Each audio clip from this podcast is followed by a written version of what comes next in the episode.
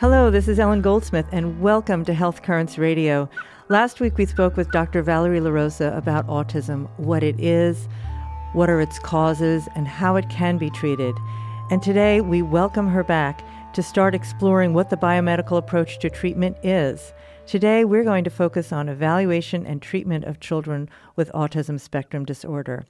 Dr. Valerie LaRosa is a naturopathic physician at Pearl Natural Health in Portland, Oregon, who specializes in pediatrics and the treatment of children with autism spectrum disorders. Dr. LaRosa, welcome back to Health Currents Radio. Thanks, Ellen. So, last week we talked all about what autism is, what its causes could be, and what biomedical uh, research and treatment is about. What would be the first steps that you do in evaluating and treating a child with autism spectrum disorder?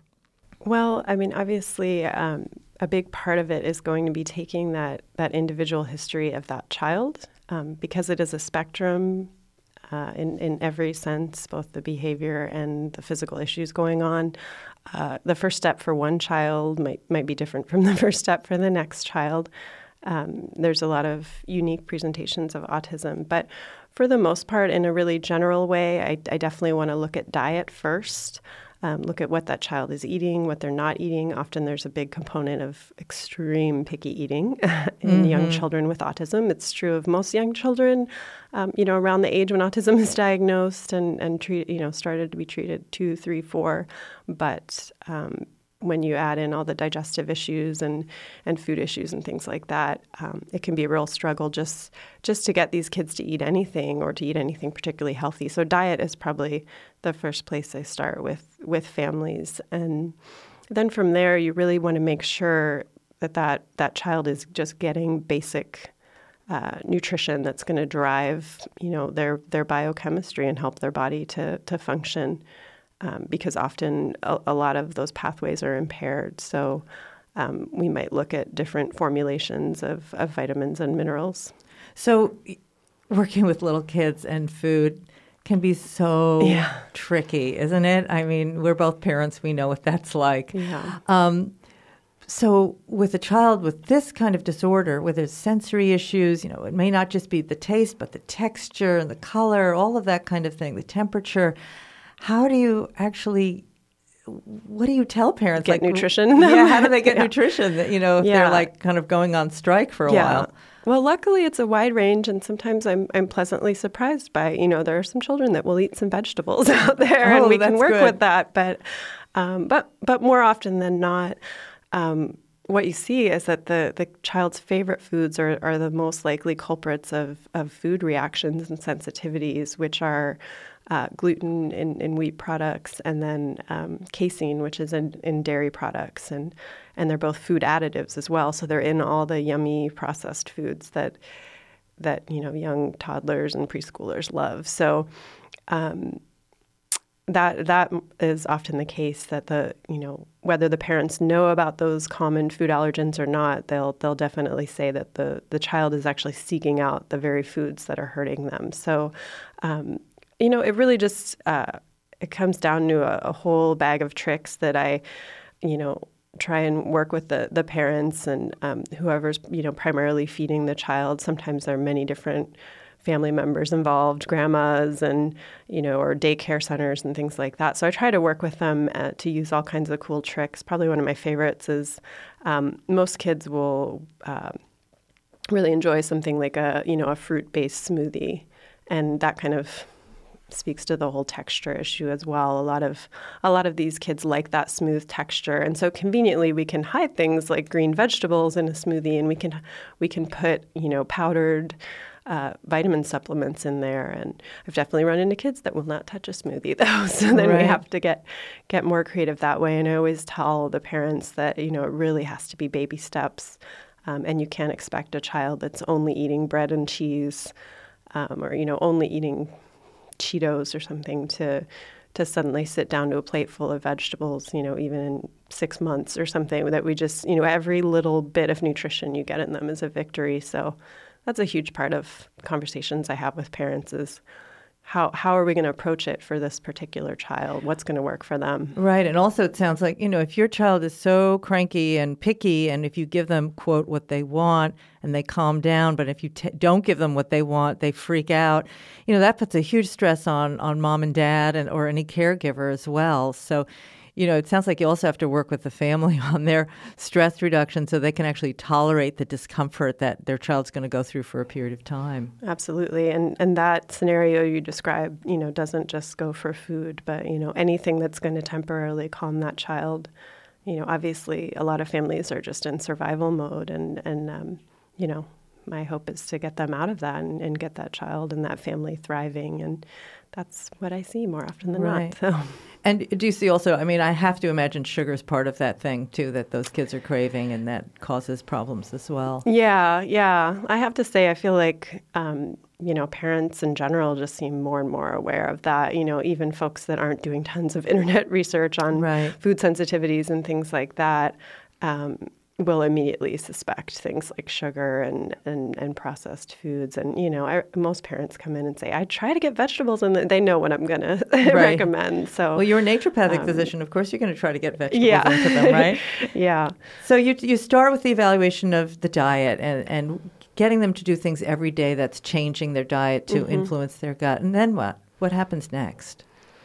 Um, well, really, uh, the the whole basis and background i mean i personally think for for health in any any part of the body is going to be the digestive system. And so we have a conversation about you know what is the digestive system and how is that affecting how their child is behaving uh, you know beyond just just food. So um, you know, we talk about the fact that a lot of the nervous system is is in the, the digestive tract and the cells of the digestive tract. A lot of the immune system is there, and so you know they can start to understand that, um, you know, the behaviors that we're seeing, um, you know, are are going to be impacted by the digestive tract. And you know, a lot of kids have digestive symptoms, like I was talking about last time. The you know constipation, diarrhea. So their parents have been trying to work on their, you know, on their digestive system for for a while. But then there are children who just have, you know, normal bowel movements, don't seem to be having stomach pain. Maybe even the kids that are,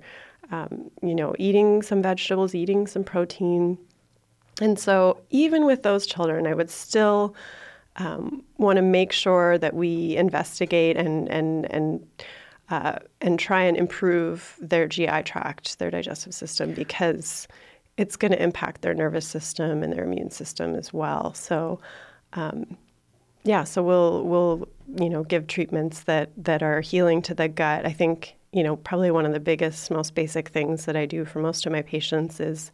Um, recommend some kind of a probiotic supplement so beneficial gut bacteria and like i said if you know if your child's not having horrible GI problems, and, and you know you you might think, well, maybe they don't need this gut bacteria, but then I, you know, will explain to the parents all all of the new research that's constantly coming out that. Um, you know that our gut flora affects our nervous system and our immune system as well. So those are probably the two other, you know, the two next places to go um, in terms of evaluation and treatment of autism. Okay, so I, yeah, we are seeing a lot of research on what's called the bi- microbiome, that kind of bacterial uh, flora and terrain of our internal system. That you know we see there's leaky gut where if the, your your intestinal system is not uh, there's not an integrity there, you're going to get leakage into your system, which is an irritant. And we know yeah. that that certain things will show up not necessarily, like you said, as diarrhea, constipation, bloating, but as mood swings yeah. and skin issues and sleep, al- sleep yeah. issues, etc. So, uh, so as a naturopathic physician, you're working. You're starting with the gut at all from all the dimensions yeah. that impact the immune and the nervous system. Yeah. And what about like you talked about last week? You know, this detoxification, which is has to do probably with our metabolic system mm-hmm. as well. Um, how do you evaluate and, and work with that? Well, I mean, often it's a, a balance between, you know, do we need to do lab testing to look into what's specifically going on? Is there even a, a, lab test at this point for, you know, something that we want to investigate? Or is there a particular nutrient that we can start to work with, um, you know, and often I'll do something where I just kind of think of it as, you know, we're going to do a trial of, you know, for one month, we're going to give give this. And you know so there's still some kind of uncharted territory you go into uh, with that. But in terms of detox i you know i find it's it's such it's such a pervasive issue um, you know in in our society that you know we know there are more tox the toxic burden is greater um, and it's getting you know becoming greater all the time, and that also it's such an issue with um, you know developmental disorders that it's it's a safe bet that if you start uh, improving that child's detoxification systems, you're going to see improvement. Now, um, you know that might sound like really complex biochemical maneuvering, but actually, I like to start with a lot of really basic things. Uh, for example, Epsom salt baths. Um, Epsom salts have been around forever, and they're a magnesium salt. Um, and in addition to just being calming and promoting sleep for children, um, a, a, an Epsom a bath with a lot of Epsom salts in it will uh, improve their sulfation pathways, which is one of the detox pathways that can be impaired. So I think a lot of moms will be really surprised when one of my treatments involves, you know, putting Epsom salts in a warm bath. And some people have heard of it, you know, for sore muscles and things like that. Yeah. But and for these kiddos, we'll do pretty high doses of that as well. Um, like you know, you're putting like four or five, six cups in there, and you want the water as hot as possible to kind of encourage a sweat and not leave them in the bath too long. And and so there's some really basic things like that, um, topical castor oil as well that you can. So we're really trying to approach it from many different ways, um, just to to improve detox. Right. So that detox through that magnesium, uh, the Epsom salt bath helps it go out through the skin, correct? Yeah, yeah. So the heat is opening up the pores, allowing the the magnesium salts in, and then the sweat you're sweating out some of some of the toxins, and then also the magnesium entering the body is gonna is gonna drive those detox pathways in the liver. Yeah, and then the castor oil is also for the liver, helping the detoxification um, mm-hmm. capacity and metabolic. Yeah, and then there are other nutrients as well, some B vitamins, and you know many other things that we might uh, recommend that that are going to help detoxification. Right. Because you know, as I said last time, that can be kind of one of the central areas of, of physical impairment is just you need to get those detox pathways up and running and online and um, you know, and once that's happening, I you know really see improvements. So there, there really is a process here. You start with that evaluation. You're looking at the the gut, and you're working with the gut. You're working with detoxification. What then? What? How do you I mean, there's no cure, so to speak. You, if you have this disorder, it's a lifelong thing, something t- that you have to keep working with. Mm-hmm. So, how do you talk people through this process, which is not just a, like a 7-Eleven quick stop shop kind of thing? Yeah, you, know? you don't well, just I, take this vitamin and you're good. You know, right? Yeah. I mean, I think there are a lot of metaphors that are used. One of the ones I've always heard, even in the behavioral therapy realm, was it's you know, it's not a sprint, it's a marathon, and mm. and I think mm. that can kind of help with that stress level as well. Right. Um, I often see moms that are just, you know, functioning at, at such an intense level of, you know, it is like they're they're running a race against time, and they know, you know, the more time goes on, the sicker my kid is getting, the farther they're falling behind with their peers.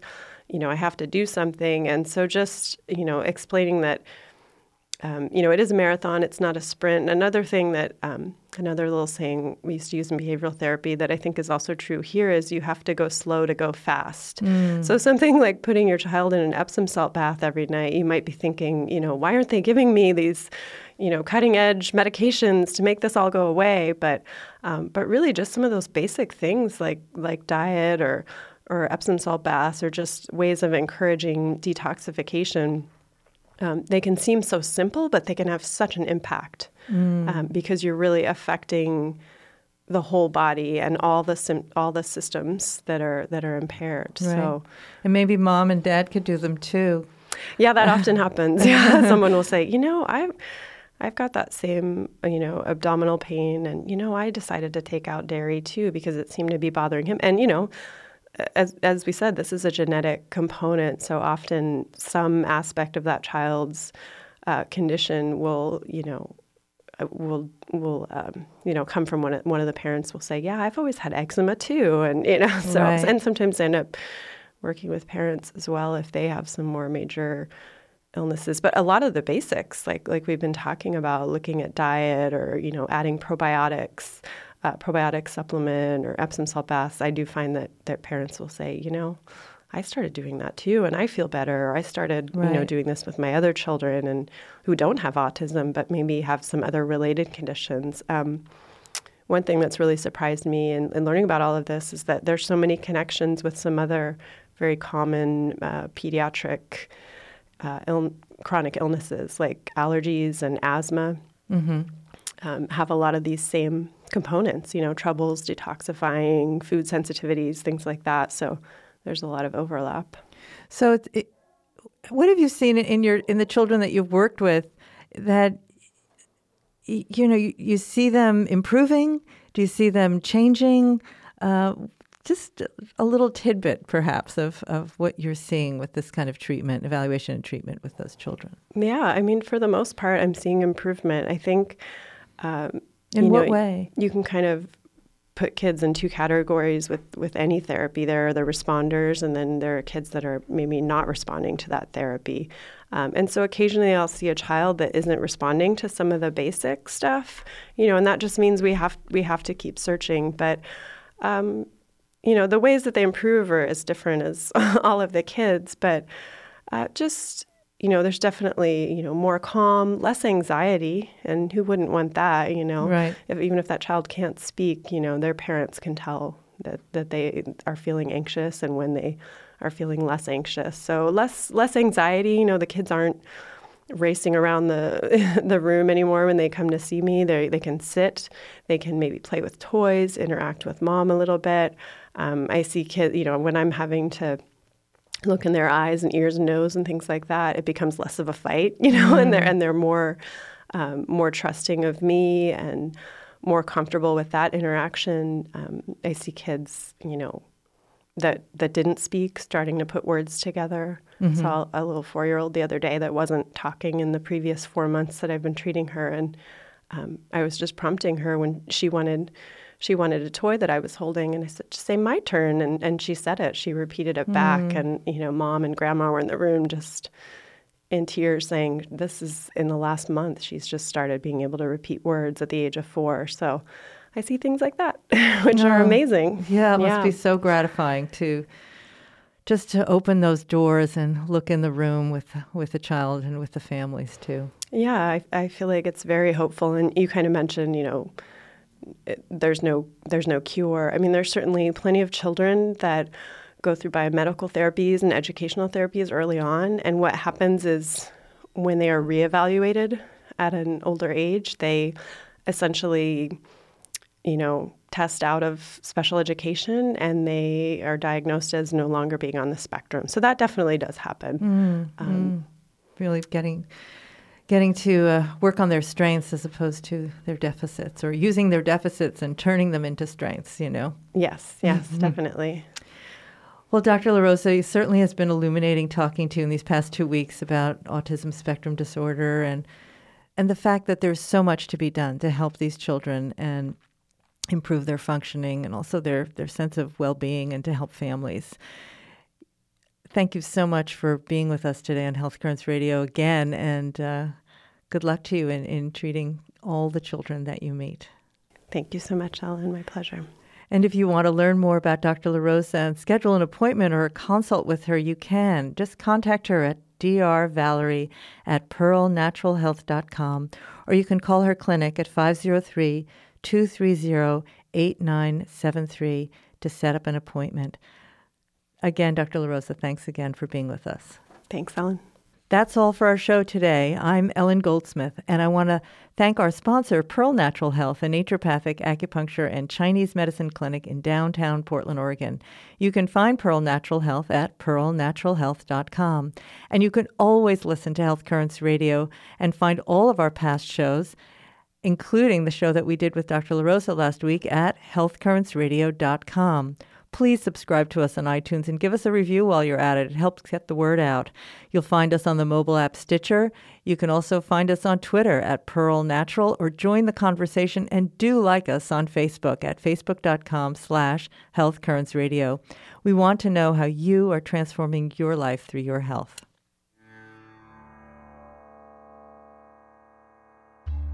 That's all for our show today. I'm Ellen Goldsmith, and I want to thank our sponsor, Pearl Natural Health a naturopathic acupuncture and Chinese medicine clinic in downtown Portland, Oregon. You can find Pearl Natural Health at pearlnaturalhealth.com.